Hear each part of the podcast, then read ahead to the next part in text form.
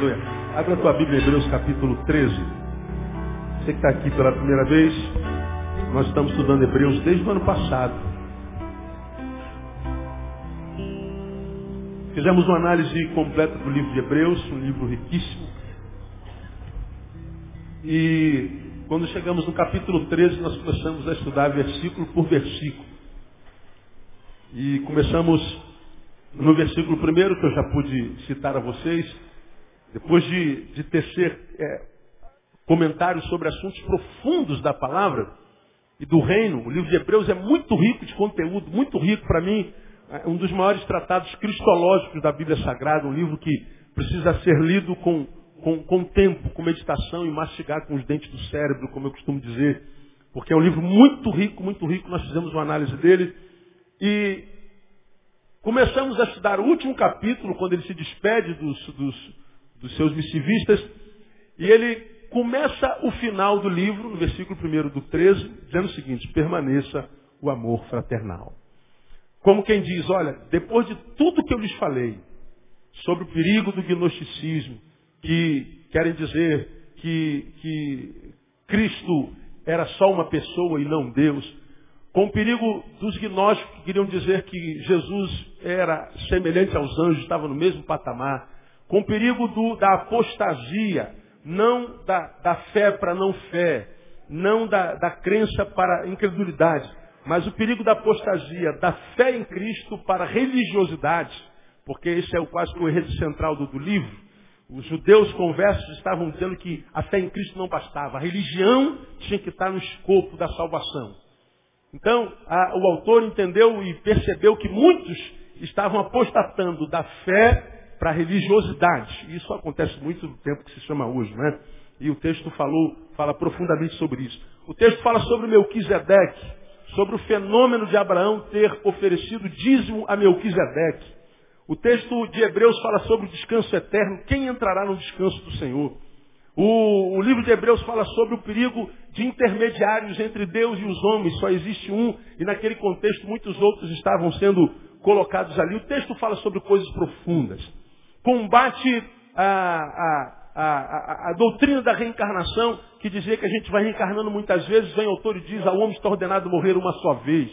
A, o livro é muito profundo, nós fizemos uma análise disso. Aí, no finalzinho, o autor diz assim, olha só, eu sei que eu lhes falei sobre tanta coisa, mas se você não conseguir gravar tudo o que eu ensinei a vocês nessa carta, ele diz assim, permaneça o amor fraternal. O que tem que permanecer no final é o amor ao próximo. O amor fraterno. Filadélfia menetó. Filos adelfos. Amor ao irmão. Respeito ao irmão. Consideração ao irmão. Se você não guardar tudo, se você não for daquele que retém todo o saber, não importa no final. O que importa no final é o quanto você sabe. É o quanto você amou. O que importa no final não é o quanto você produziu e fez para Deus, é o quanto você amou. É isso que Deus vai querer se tem no nosso coração, até porque o amor vai se esfriar. O que conta é o quanto você amou. E nós estamos falando, não vos esqueçais da hospitalidade, lembrai-vos dos presos, honrado seja entre todos o matrimônio, seja a vossa vida isenta de ganância, o Senhor é quem me ajuda, não temerei que vou fará homem, lembrai-vos dos vossos guias, terminamos a semana passada, e hoje eu quero introduzir o versículo oito, no qual eu imagino nós vamos ficar um mês, né? Pelo menos quatro quartas-feiras nesse versículo oito. Onde o autor diz assim, Jesus Cristo é o que? Leia comigo. O mesmo ontem, e hoje, e eternamente. Vamos todos juntos, vamos lá?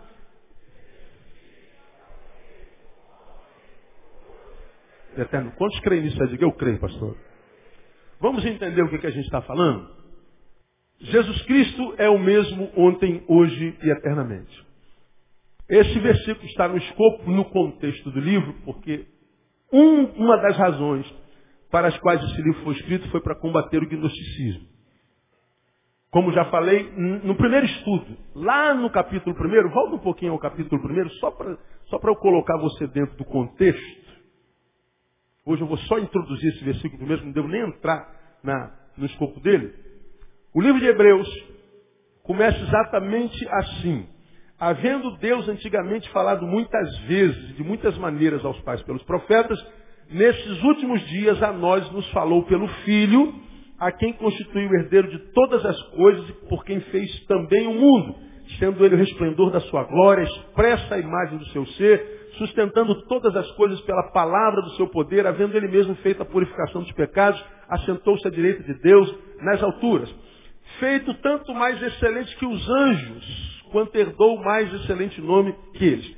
Daí em diante, o autor de Hebreus vai falar da supremacia de Jesus em detrimento aos anjos. Porque havia uma seita dos gnósticos que não só não cria na divindade de Jesus, mas que dizia que cria na existência dele, no Jesus histórico. Mas que Jesus, se por acaso fosse alguém que passasse perto da divindade, ele estava no patamar dos anjos.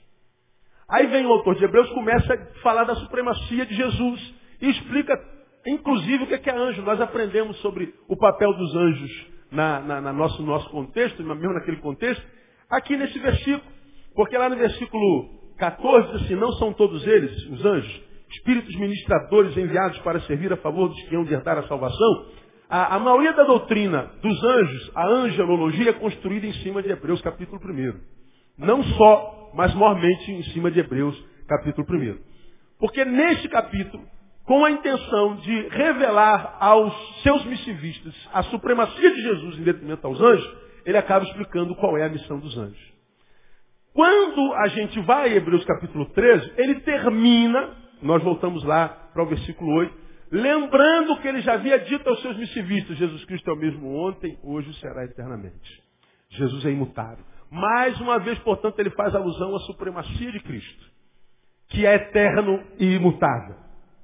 Eterno e imutável. Lembrando a você que você já é doutor nesse negócio, né? Que existe é, uma definição do que seja eterno, que é diferente daquilo que seja infinito. Qual é a diferença de uma coisa eterna para uma coisa infinita? Porque no escopo você vai ler, quando ler o livro lá minuciosamente, você vai aprender que os anjos são infinitos, mas não são eternos.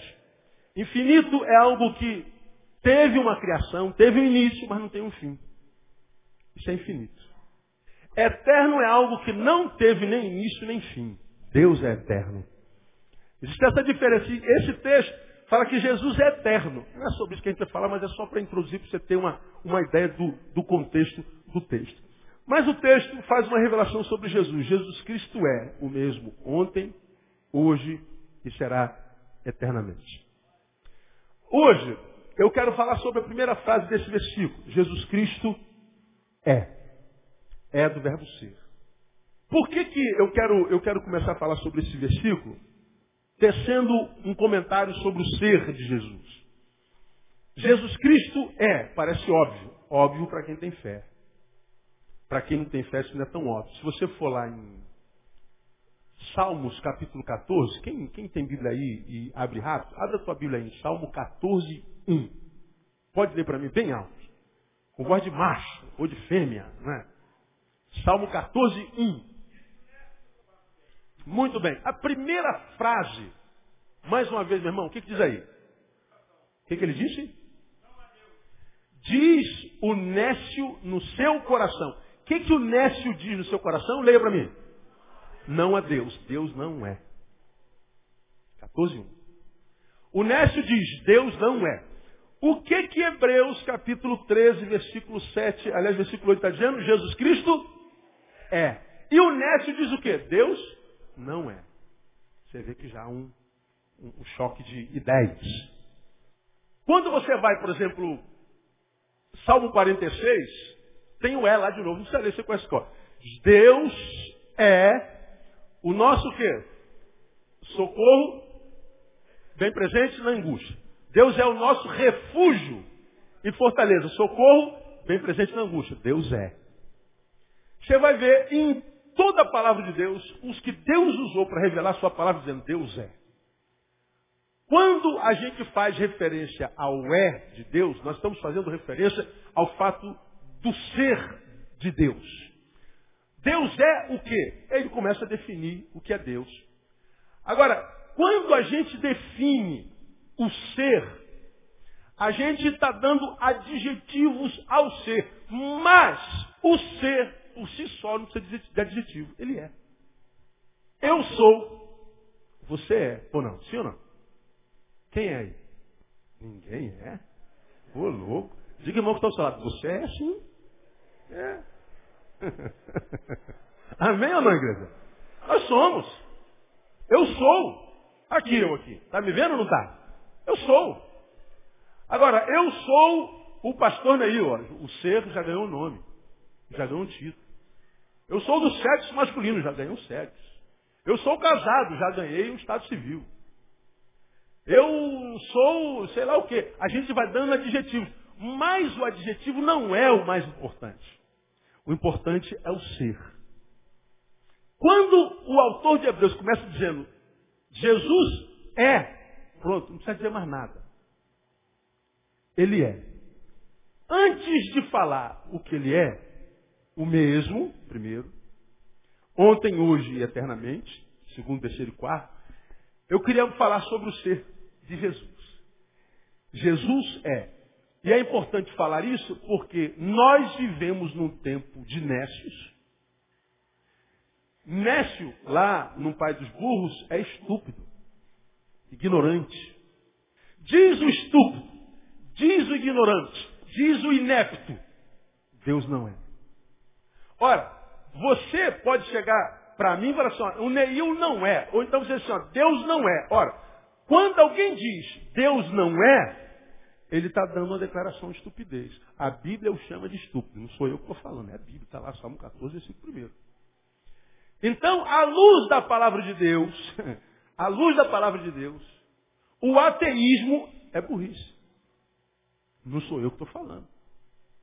Agora, o ateísmo que cresce no mundo, cresce. Hoje existe movimento de evangelização ateísta. No ano passado, foi escrito um livro que virou best-seller mundial, chamado O Delírio Deus, de Dawkins. Alguém já leu esse livro aí? Ninguém. Perdeu nada não. Mas Dawkins, um cientista renomado no mundo inteiro, escreveu um livro chamando assim, ó, Deus é um delírio, um delírio da humanidade. Esse livro virou best-seller. E ele começa o livro dizendo assim, olha, depois que você ler este livro, você nunca mais vai acreditar no que você acreditou a vida inteira. Prepare-se para perder a sua fé. É isso mesmo, é. Que isso? É isso mesmo. Esse livro é um processo de evangelização ateísta. Você passar na livraria, não precisa gastar dinheiro para comprá-lo. Mas pega lá o, o, o escopo dele e dá uma lidinha. Depois, um cientista que estudou com Dawkins, que eu não me lembro o nome dele, devia estar aqui na minha cabeça, mas falhou, escreveu um livro chamado Dawkins, um delírio. Dawkins escreveu O Delírio Deus, e ele escreveu um livro contrapondo o que Dawkins disse, e ele colocou o tema lá, Dawkins, um delírio, virou outro best-seller. Esse que escreveu Dawkins, um delírio, contradiz os dados que Dawkins É, mostra como científico para provar a não existência de Deus. Agora, irmãos, eu, eu na minha parca, quase porca sabedoria, quando li o livro, a única questão que veio na minha cabeça é: você não crê numa coisa. Legal. Se você não crê de fato numa coisa, para que que você gasta tanto tempo para falar sobre essa coisa? Você acredita que não há nada aqui. Para que que eu vou gastar tempo com nada? Por que que saber que você crê no nada me incomoda tanto ao ponto de tecer uma tese sobre o que não existe para que você não creia mais naquilo? Para mim, Dawkins, eu escrevi um e-mail para ele, não sei se ele leu, vive a mesma crise de um filósofo prussiano chamado Friedrich Nietzsche. Filho de um pastor luterano, criado no luteranismo, que é um dos pais do ateísmo mundial, como, conhecido como tal, mas não é verdade, que saiu numa das ruas do seu país, com uma lanterna ao meio-dia, gritando, alguém viu Deus, Deus, alguém viu Deus, alguém viu Deus, por aí, meio-dia. E todos ficaram olhando para Nietzsche, com uma lanterna ao meio-dia, numa praça central da sua cidade, procurando Deus, alguém viu Deus? Ninguém viu Deus, ninguém respondeu nada. Ele diz, Deus está morto. Nós o matamos. E essa frase celebrizou Nietzsche.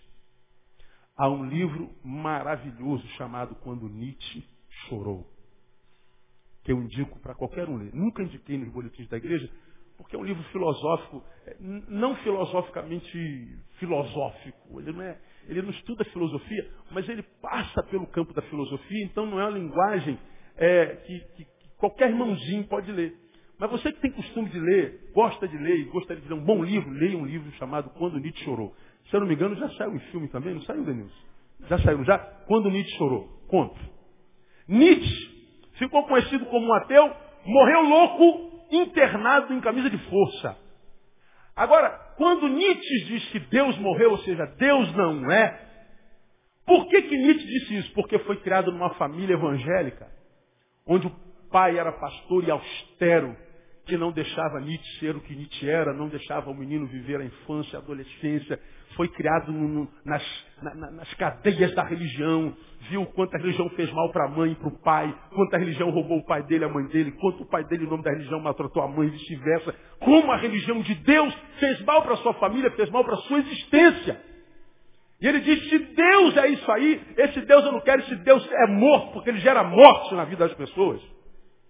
Então, quando diz que Nietzsche disse que Deus está morto, eu acredito. Nietzsche, quando fala que um Deus morreu, o Deus que ele conhecia, o Deus da religião, o Deus do dogma, o Deus que só emburrece o ser humano, que fanatiza o ser humano, que enfeiura o ser humano, diga que a maioria de nós que somos cristãos, a, a, quando se converte, não fica feio, antipático, antissocial, anti-intelectista. Anti-intelectista, é, é isso mesmo.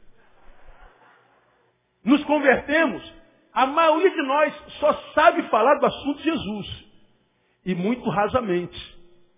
Nós não temos influência social. Se no nosso trabalho alguém começa a falar sobre política, sobre existencialismo, sobre o, a crise do mercado, aí a gente se retrai porque diz que isso é papo do mundo.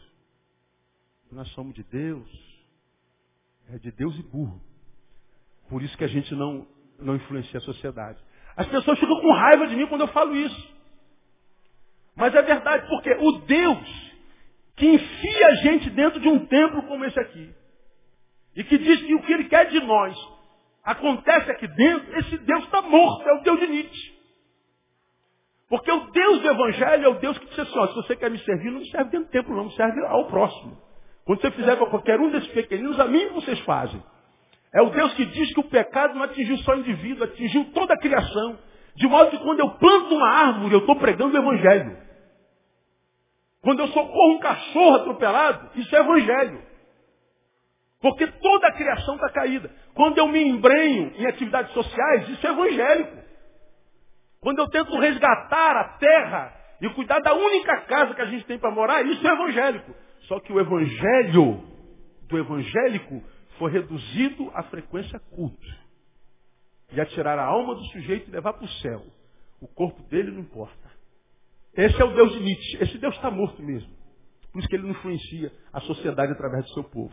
Então, quando a gente fala que Jesus é, a gente tem que questionar esse ser e, e, e o que esse ser é, porque hoje nós vivemos uma epidemia através da evangelização ateística de ateísmo. De gente que não consegue crer nesse Deus. E por que que não crê na mensagem de Deus? Por causa dos mensageiros. Os mensageiros de Deus têm atrapalhado a mensagem de Deus. Eu digo mais, a igreja de Deus tem atrapalhado o reino de Deus. Não sei se todos têm entendimento para entender isso. Então entender que Jesus é, é importante. Porque não basta dizer só Jesus é, porque eu não acredito, eu não creio. E não há como entender o ser de Jesus e de Deus se não for pela fé mesmo. Sem fé é o quê? Impossível. Quando eu encontro alguém que aí da, da, do meio acadêmico, científico, eu falo, o senhor pode me explicar? Quando eu tenho tempo, eu explico. Agora, quando ele pergunta as coisas profundas da, da Bíblia Sagrada, eu vou lá a Gênesis capítulo primeiro, versículo primeiro. No princípio, criou Deus os céus e a terra. Você acredita nisso? Eu não, então cessou o papo. Não temos mais o que conversar. Ou a gente acredita, ou tem uma, uma, uma, uma, uma boa vontade com aquilo que a gente quer entender, ou então a gente perde tempo. É lançar pérolas aos porcos. Porque é necessário que aquele que se aproxima de Deus creia que ele é. É o quê? Galardoador. Mas o é está antes do galardão. Então não há como a gente entender Deus se não for pela fé. Até porque a gente pode passear pela teologia sistemática, a gente vai estudar teologia, tem gente que gosta de teologia, estudei teologia, mas a teologia não me ajudou muito, eu confesso, irmãos. Ah, mas incentivo, quem quer estudar? Aí tu vai na teologia sistemática, aí está lá, é, provas da existência de Deus. Aí tu vê Langston dando alguns, algumas, alguns parâmetros sobre a existência de Deus. Isso prova a existência de Deus, aquilo prova a existência de Deus, a percepção humana, a criação, a Jesus, prova a existência de Deus, a criação prova a existência de Deus. E como? Se o sujeito chega para você e fala assim, ó, Deus não existe. Como é que você pode provar isso? Prove que Deus existe. Quem quiser provar, eu dou o microfone aqui agora. Prova que Deus existe. Ah, Deus se manifestou em Jesus. Você que está dizendo, eu não creio. Ah, ele me salvou. Você que está dizendo que é salvo, eu não creio. Ah, ele nos batizou com o seu espírito. Cadê o espírito? Não há prova da existência de Deus. E se você quer saber, eu digo assim, louvado seja o teu nome por isso, Jesus. Porque se fosse prova, bom, um, tem uma caixa de som e tem uma planta aqui. Dois objetos, duas coisas, dois elementos. Um elemento mais um elemento é igual a dois elementos. Sim ou não? Sim. Um, dois. Precisa de fé para isso? Está provado. Não precisa crer. É óbvio. Dois elementos mais dois elementos. Quantos elementos são? Quatro. Ó. Um, dois. Mais um, dois. Um, dois, três, quatro. Não precisa de fé. Se eu provasse a existência de Deus, cientificamente, psicologicamente, psicanalisticamente, teologicamente, se a existência de Deus fosse provada, eu rasgaria a Bíblia. Porque a gente tinha que acabar com ela. Porque se a Bíblia diz sem fé é impossível, ora, quem tem uma coisa provada não precisa de fé. Dizer que a fé vem pelo ouvir, para que, que eu preciso de fé se está provado? Que bom que um ser tão pequeno, porcaria como eu, não tem como provar a existência do Deus que eu digo ser Deus. Porque se eu, Neilzinho, porcariazinha, pozinho, provasse a existência de Deus, eu não queria ser Deus mais. Se o meu saber, que é microcósmico, pudesse provar a existência de um Deus que eu digo ser tão grande, olha, esse Deus eu não queria mais de jeito nenhum, porque ele seria tão pequeno quanto o meu saber. Que bom que a gente não pode provar a existência de Deus. A gente só pode sentir Deus, o Deus que é, o Jesus que é, pela fé. E a Bíblia diz que a fé é um dom de Deus. Quantos creem aqui em Jesus? Diga, eu creio, pastor. Pois é, se você crê, crê porque Deus quis que você cresce. Se você cresce, você é um privilegiado. É dom de Deus. Que bom que a gente crê. E essa fé que nos sustenta nos dias da agonia, no dia da dor, no dia da vitória, para que a gente não se soberbeça, no dia da mediocridade, para que a gente não se prostre. É pela fé. É pela fé. A fé é a vitória que vence o mundo. A fé é o que nos dá a certeza da nossa salvação. Somos salvos pela graça por meio da fé. Fé, Deus é, tem que ser pela fé. Agora, nesses dez minutos que a gente tem, Deus é, Jesus é o quê? Aquele homem que morreu lá na cruz do Calvário, filho da Dona Maria e do seu José, ele é o quê? Porque o autor diz, Jesus é. É o quê? Ele é Deus, à luz da sua palavra. O que não é simples de crer. Qualquer lugar que você vai, no Jesus histórico, quase todo mundo confia e admira. Jesus foi um grande ser humano, Jesus foi um grande líder espiritual, não sei que religião que ele liderou, que, que, que dizem que ele foi líder espiritual. Jesus foi um grande filósofo, não sei onde é que ele estudou filosofia. Jesus foi um bom pacifista. Todo mundo re, Jesus, reduz Jesus ao Jesus histórico. Jesus histórico é o Jesus cuja história é escrita. Jesus histórico é o Jesus cuja história registra. Então isso é o Jesus histórico. Agora, Jesus é mais do que o Jesus histórico. A Bíblia diz que ele é Yeshua HaMashiach. Ele é o Messias de Deus. O Redentor. E Jesus é Deus à luz da sua palavra. Eu quero mostrar isso na sua Bíblia. Vamos a João, capítulo dez. Vamos ter que correr, né? Não tem jeito. João, capítulo dez. Bem rapidinho. Lá em João capítulo dez, versículo trinta, Jesus está reunido com os, os judeus. E Ele estava sendo interrogado pelos judeus na festa da dedicação. E eles estavam doidos para pegar Jesus no, num erro para acabar com a raça daquele cara que estava mudando a história da, daquela sociedade. Não é? Aí Jesus, no interrogatório, lá no versículo trinta, cai na besteira aos olhos dos judeus de dizer o quê? Versículo trinta. Quem pode ler para mim? Vamos juntos? Eu e o Pai somos um. Ah, meu irmão. Os judeus... Olha o resultado. O versículo trinta e um. Os judeus pegaram então o quê? Outra vez em pedra para quê? Para apedrejá-lo. Jesus diz, eu e o Pai somos um. Eu não sou a criatura do Pai. Eu não sou a primícia da criação do Pai.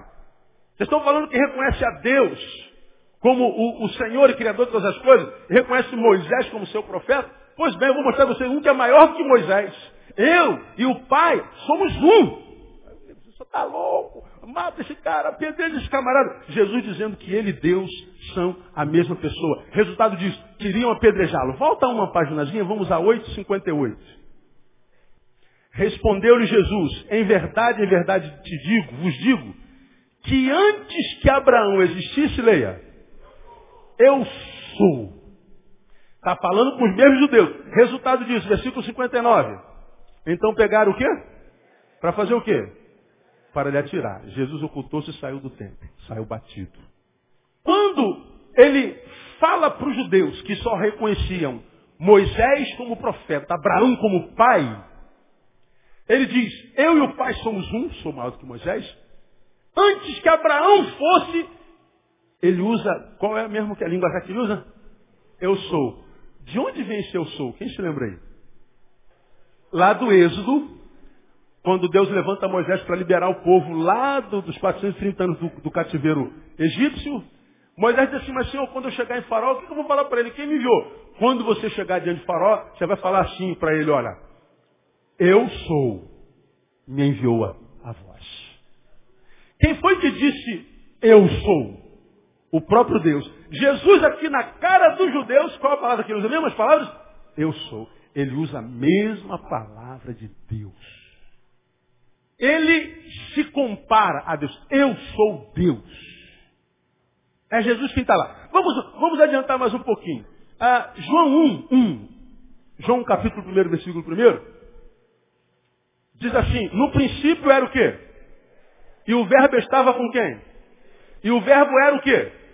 O verbo era Deus. No versículo quatorze está escrito o quê? E o verbo se fez carne. O que mais? Habitou entre nós, cheio de graça e verdade, e vimos o que é sua glória, como a glória o quê? Do unigênito do Pai. No princípio era o verbo, o verbo era Deus. E o verbo se fez carne, e habitou entre nós, vimos a sua glória como unigênito do Pai. Quem era o unigênito do Pai? Jesus era o verbo encarnado, o verbo é Deus. Jesus não é só o filho da Dona Maria. Jesus não é só o fundador de uma religião que não fundou religião nenhuma. Jesus não é o revolucionário. Jesus não é um filósofo. Jesus é Deus. E a gente precisa aprender isso definitivamente. Quantas pessoas não se convertem e falam assim, pastor, me dou bem com Deus, mas chamar Jesus de Deus eu não me dou muito bem não. O problema é seu, filho. Agora, quem não tem um filho também não tem um pai. Vamos estudar isso mais adiante, outro dia. Ele é Deus. Em João capítulo vinte, passa um pouquinho a tua Bíblia, vamos ao capítulo vinte de João, estou correndo. João capítulo vinte, nós vemos Jesus que voltou só para Tomé. Tomé é o meu personagem mais querido da Bíblia, embora ele seja odiado por muitos. Dizem que ele é um homem sem fé, mas é um homem sem fé para o qual Jesus voltou, só para ele. Você já aprendeu isso aqui. Aí depois que ele aparece só para Tomé, lá no versículo vinte e sete... Jesus está dizendo assim, depois disse a Tomé, chega aqui o teu dedo e vê as minhas mãos, chega a tua mão e mete ao meu lado, e não mais sejas incrédulo, mas crente. Respondeu-lhe Tomé. O que, que Tomé respondeu? Leia para mim. Senhor meu e que mais? Deus meu. Agora, se você pode acabar de ler o capítulo, quando Tomé diz assim para Jesus, Senhor meu e Deus meu, Jesus não corrige Tomé. Jesus recebe a alcunha, realmente eu sou teu Deus. Quando a gente quer diminuir Jesus, diminui por preconceito. Diminui porque não tem fé suficiente. Mas a palavra diz que Jesus é Deus. Jesus é. Eu quero ler mais, mais um, um, um versículozinho. Vamos lá. a Tito. Passa um pouquinho, depois de Timóteo tem uma, uma, uma ou duas páginas que é o livro de Tito. É uma das duas cartas pastorais de Paulo. Tito, capítulo dois, versículo onze em diante. Porque a graça de Deus se manifestou trazendo salvação a todos os homens, ensinando-nos para que, renunciando, renunciando à impiedade e às paixões mundanas, vivamos no presente mundo sóbria e justa e piamente, aguardando a bem-aventurada esperança e o aparecimento da glória do nosso grande Deus e Salvador Jesus Cristo, que se deu a si mesmo por nós para nos remir de toda iniquidade e purificar para si um povo todo seu, zeloso de boas obras. Aguardando, treze, a bem-aventurada esperança e o aparecimento da glória do nosso grande Deus e Salvador Jesus Cristo. Jesus Cristo é Deus. Repita comigo. Jesus Cristo é Deus. E a gente tem que aprender isso de uma vez por todas. Pedro diz a mesma coisa em segunda Pedro, capítulo um, versículo um. No Velho Testamento, Jesus, que ainda não havia nascido, senão só na boca dos profetas, como revelação de Deus, ele já era chamado por Deus. Quando você lê, por exemplo, se você está anotando aí, você lê Isaías nove, capítulo seis, a gente lê um versículo que a gente conhece muito bem, muito bem, que eu leio para você. Porque um menino nos nasceu, um filho se nos deu, e o governo estará sobre os seus ombros, e o seu nome será Maravilhoso, Conselheiro, o que mais? Deus Forte, o que mais? Pai da Eternidade. Deus Forte. O menino teria como nome Deus Forte. Por que, amado, estou terminando, é tão importante o fato de entendermos que Jesus é Deus ou não? Faz alguma diferença Jesus é Deus ou não? Toda. Toda. Se Jesus fosse uma criatura, como muitos teístas costumam dizer, ele seria como eu, como você, talvez com um poderzinho a mais, mas criatura. Mas quando a gente fala que ele é Deus, a gente fala que ele é eterno. Ele não é infinito só. Ele é desde o princípio. Está lá e a Bíblia fala sobre isso de capa a capa a respeito dele. Por que é tão importante o fato de Jesus ser Deus para nós? Por uma simples razão. primeiro João capítulo dois, lá no final, primeira epístola, lá pertinho de Apocalipse. Não é o Evangelho. primeiro João, primeira epístola de João, capítulo dois. Por que que é importante saber que Jesus é Deus? Aí a partir da semana que vem a gente vai falar que esse Deus é o mesmo ontem, é o mesmo hoje, eternamente. Vamos aprender o que que é esses adjetivos de Deus. Por que que é importante o fato de Jesus ser Deus? primeiro João capítulo dois, versículo um e dois. Meus filhinhos, estas coisas vos escrevo para que não pequeis. Mas, se alguém pecar, temos um advogado para com o Pai. Como é o nome dele? Jesus Cristo, o justo. E ele, olha aí, e ele é a propiciação pelos nossos pecados. E não somente pelos nossos, mas também pelos pecados de todo mundo. Ele é a propiciação, ele é o que apaga, ele é o que paga o nosso pecado. Ele é a certeza de que o meu pecado está pago. Ele é a certeza de que não há mais escrito de dívida contra mim, contra você. Ele é a certeza de que o diabo não pode mais me acusar do que eu cometi de errado como pecado. Nem de quando eu nasci, porque eu fui formado em pecado, como a Bíblia nos ensina. Ele é a apropriação pelo meu pecado, mas não só do meu, dos nossos, mas de todo mundo. Jesus, Jesus Cristo. Agora, se Jesus Cristo não é Deus, se ele não fosse, a sua morte não seria suficiente para, pegar, para pagar a pena pelos nossos pecados. Porque seria mais uma criatura morrendo por outras criaturas. Para pagar o pecado de todo mundo, só sendo Deus. Porque era um pecado eterno que atende a dimensão de todas as eras, de todas as gerações. Só um Deus morrendo pelas suas criaturas para pagar o nosso pecado. Se fosse só um homem, mais um serzinho qualquer, mais uma criatura limitada como nós, olha que diferença seria se eu, Neil, morresse na cruz por vocês. Olha, quem sou eu? Se eu fui formado em pecado? Não, Jesus não. Jesus é Deus. E quando Deus se torna homem, se torna homem para que nós entendamos a sua glória e o sacrifício dele na cruz do Calvário. Irmão, ah, se Jesus fosse só uma criatura e não Deus, nós estaremos em pecado até hoje. E em segundo, como diz primeira Coríntios capítulo quinze, terminei, se ele não fosse Deus, nós, os ditos abençoados, seríamos, na verdade, os, os mais dignos de lástimas, os mais miseráveis. Porque a gente diz que nós dizemos que somos abençoados em Cristo Jesus. Mas se Jesus não é Deus, esse texto me ensina, lá em primeira Coríntios quinze, dezessete, se Cristo não for ressuscitado, é vã a vossa fé, e ainda estáis em vossos pecados. Logo também os que dormiram em Cristo estão perdidos. Se é só para esta vida que esperamos em Cristo, somos o quê? O mais miseráveis de todos os homens. Em outras versões, de todos os homens, os mais dignos de lástimas. Se Jesus fosse um homem que morreu e ficasse, nossa fé era vã. Nada do que a gente prega, é, vive, crê, teria sentido. Agora, por que que a vida desse homem, que foi um carpinteiro, um paradoxo, que entrou, diz a palavra, em Jerusalém gloriosamente, montado num jumento? Que glória é essa? O Messias esperado desde os tempos eternos, profetizado e vaticinado por todos os profetas que vieram antes dele, que viria a remir a Israel. O Filho de Deus nasce numa cocheira, que passou pela terra sem ter nada, e a sua palavra diz que ele não tinha onde reclinar a cabeça. Um Zé Ninguém. Agora, como é que um Zé Ninguém consegue dividir a história da humanidade? E depois de mais de dois mil anos, continua a mudar a história de milhões e milhões e milhões de pessoas? Como que um carpinteiro, um Zé Ninguém, faria isso? Ele é Deus.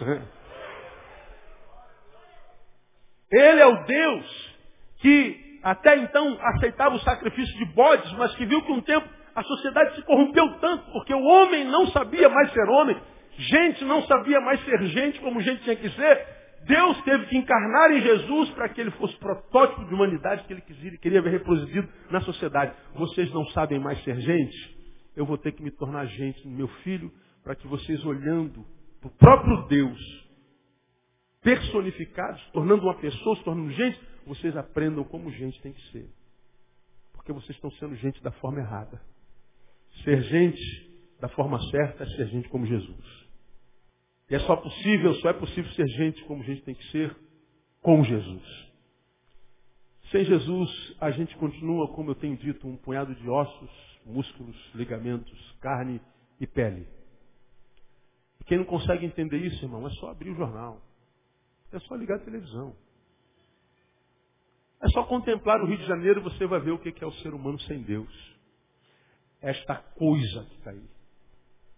É este monstro que está aí. Que a gente hoje não consegue amar. A gente ama muito mais fácil o nosso cachorrinho do que amar o ser humano. Difícil é ter coragem para falar isso. Mas que a verdade é. Você tem cachorro, daria teu cachorro por qualquer ser humano? É roda que a gente dá. Por quê? Porque o cachorro vale mais que o ser humano? Não, porque o ser humano perdeu seu valor. Essa coisa que é. E por que que essa coisa que é? Porque excluiu a vida espiritual, excluiu os valores abstratos, os valores eternos, os valores da palavra. O que vale é o que eu toco, o que vale é o sentimento, o que vale é, é, é o hedonismo, é o prazer pelo prazer. E o outro é transformado em objeto de consumo. Enquanto esse homem chamado Jesus, que é Deus, não entrar no coração dessa geração nécia, estúpida, ela vai continuar dizendo que não há Deus. E enquanto Deus for excluído da sociedade, a sociedade se transforma nisso que está se transformando. Enquanto Deus estiver fora da sua vida, a sua vida vai continuar como é. Porque a nossa vida só encontra sentido quando se encontra com Deus, e o Deus na pessoa do unigênito do Pai, que é Jesus Cristo, nosso Senhor. Deus é, Jesus é, Ele é Deus. Deus é o ser de Jesus. Jesus é o ser Deus. A gente termina aqui hoje, entendendo que Ele é Deus, portanto, quando Ele diz, eu sou o mesmo ontem, hoje e eternamente, nós não estamos falando do Jesus histórico só, também, mas não só. a gente está falando do Jesus divino. Porque um Deus que muda não é Deus. Mas um homem que não muda é um ignorante. Por isso estão aí os homens que se apegam à religião, à tradição, e não mudam nunca. Tem a maldição da síndrome de Gabriela. Eu nasci assim, vou ser sempre assim, vou morrer assim. E ele acha que isso é uma coisa maravilhosa. Eu não mudo. É. Ele era um quadrado que cabia no mundo quadrado. O mundo mudou e ele não cabe mais no mundo. Ele se torna um fim em si mesmo. Ele não consegue mais falar a linguagem do seu filho. Aí ele tem que falar a língua estranha, ele tem que falar a língua dos anjos, dos serafins, dos querubins, porque a língua dos homens ele não sabe mais falar, ele não sabe mais falar português. Ele não sabe mais falar a gíria dos filhos. Então vamos pro reteté. A religião dele é cultocêntrica, templocêntrica. Porque o que Deus quer, irmão, é que a gente mude na metodologia, não no princípio. E que sejamos crentes prudentes como a serpente. Crentes camaleônicos. Que quando está no verde, vira verde. Mas não deixa de ser camaleão. Quando está no deserto, na areia, fica com cor de areia. Mas não deixa de ser camaleão. Ele muda a cor. Muda o que é do lado de fora, mas não muda a essência. Crente, ele tem que ser crente em qualquer canto do planeta. E ele tem que saber fazer, falar a linguagem do, do, do, do, dos aqueus corruptos que existem hoje. Das prostitutas que existem hoje, das crianças com as suas vertentes tribais eh, diversas que existem hoje. Nós precisamos ser pessoas sagazes, pessoas mutantes, pessoas que saibam falar muitas línguas. Porque fala a língua de Gabriel, de Rafael, de Uriel, dos serafins e querubins, faz a gente se arrepiar um pouquinho no templo.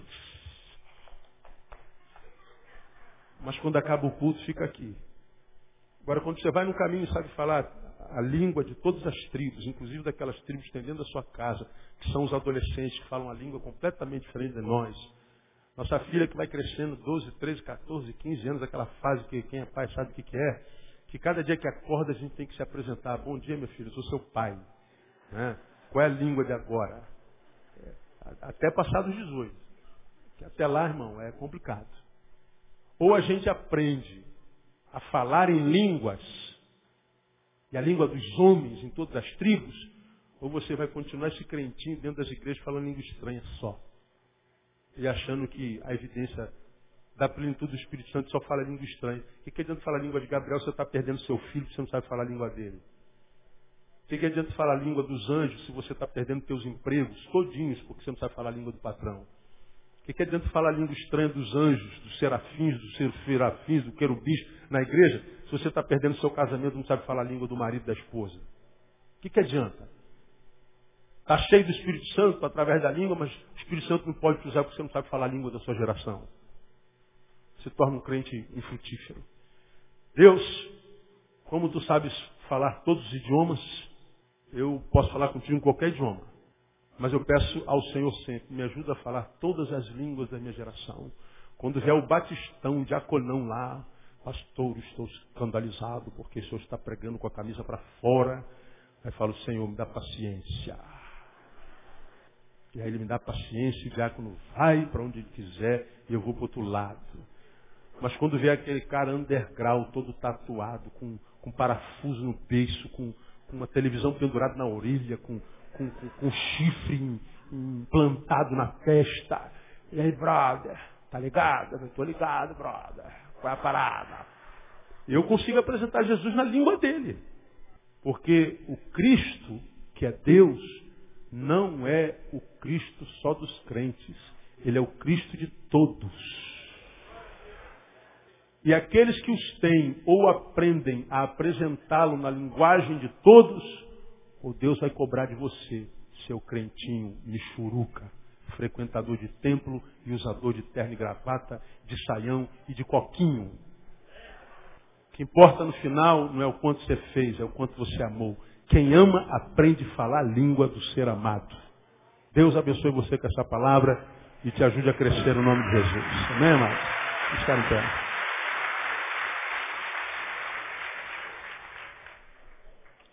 Eu amo a palavra de Deus pelo seguinte: quando é de Deus, ela pode dar no nosso lombo. Ai, mas faz bem, não faz não. A lambada de Deus dói, mas é gostosa. Porque é de Deus. Deus não fere ninguém por ferir. A palavra de Deus, quando dói, é aquele metiolate antigo na ferida recente. Queima, mas é para curar.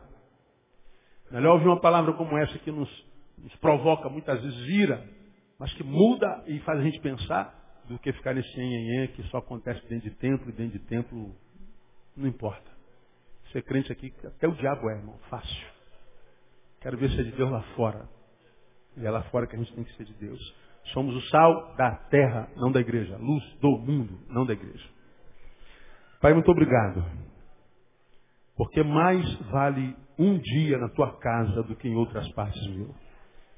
Mais vale uma hora na tua casa do que em qualquer outra parte, mil dias. Porque na tua presença há plenitude de alegria, na tua presença há abundância de saber. E nós te louvamos por esse tempo gostoso, Deus, que passamos na tua casa. Ajuda-nos a reter esse saber, ajuda-nos a conhecer esse Jesus que é Deus, ajuda-nos a conhecer a sua palavra e ajuda-nos a sermos poliglotas na nossa geração. Queremos falar muitas línguas, Deus, muitas línguas. Capacita-nos para isso.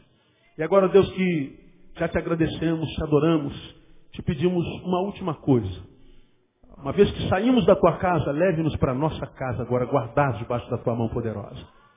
Frustra todos os intentos das trevas contra nós. Caiam por terra os nossos inimigos. E todos os que aqui estão, cheguem nas suas próprias casas, sãos, salvos e guardados pelo Senhor. E que vivam o restante de semana abençoado na tua presença. Nós oramos, profetizamos que assim será, no nome de Jesus. Amém.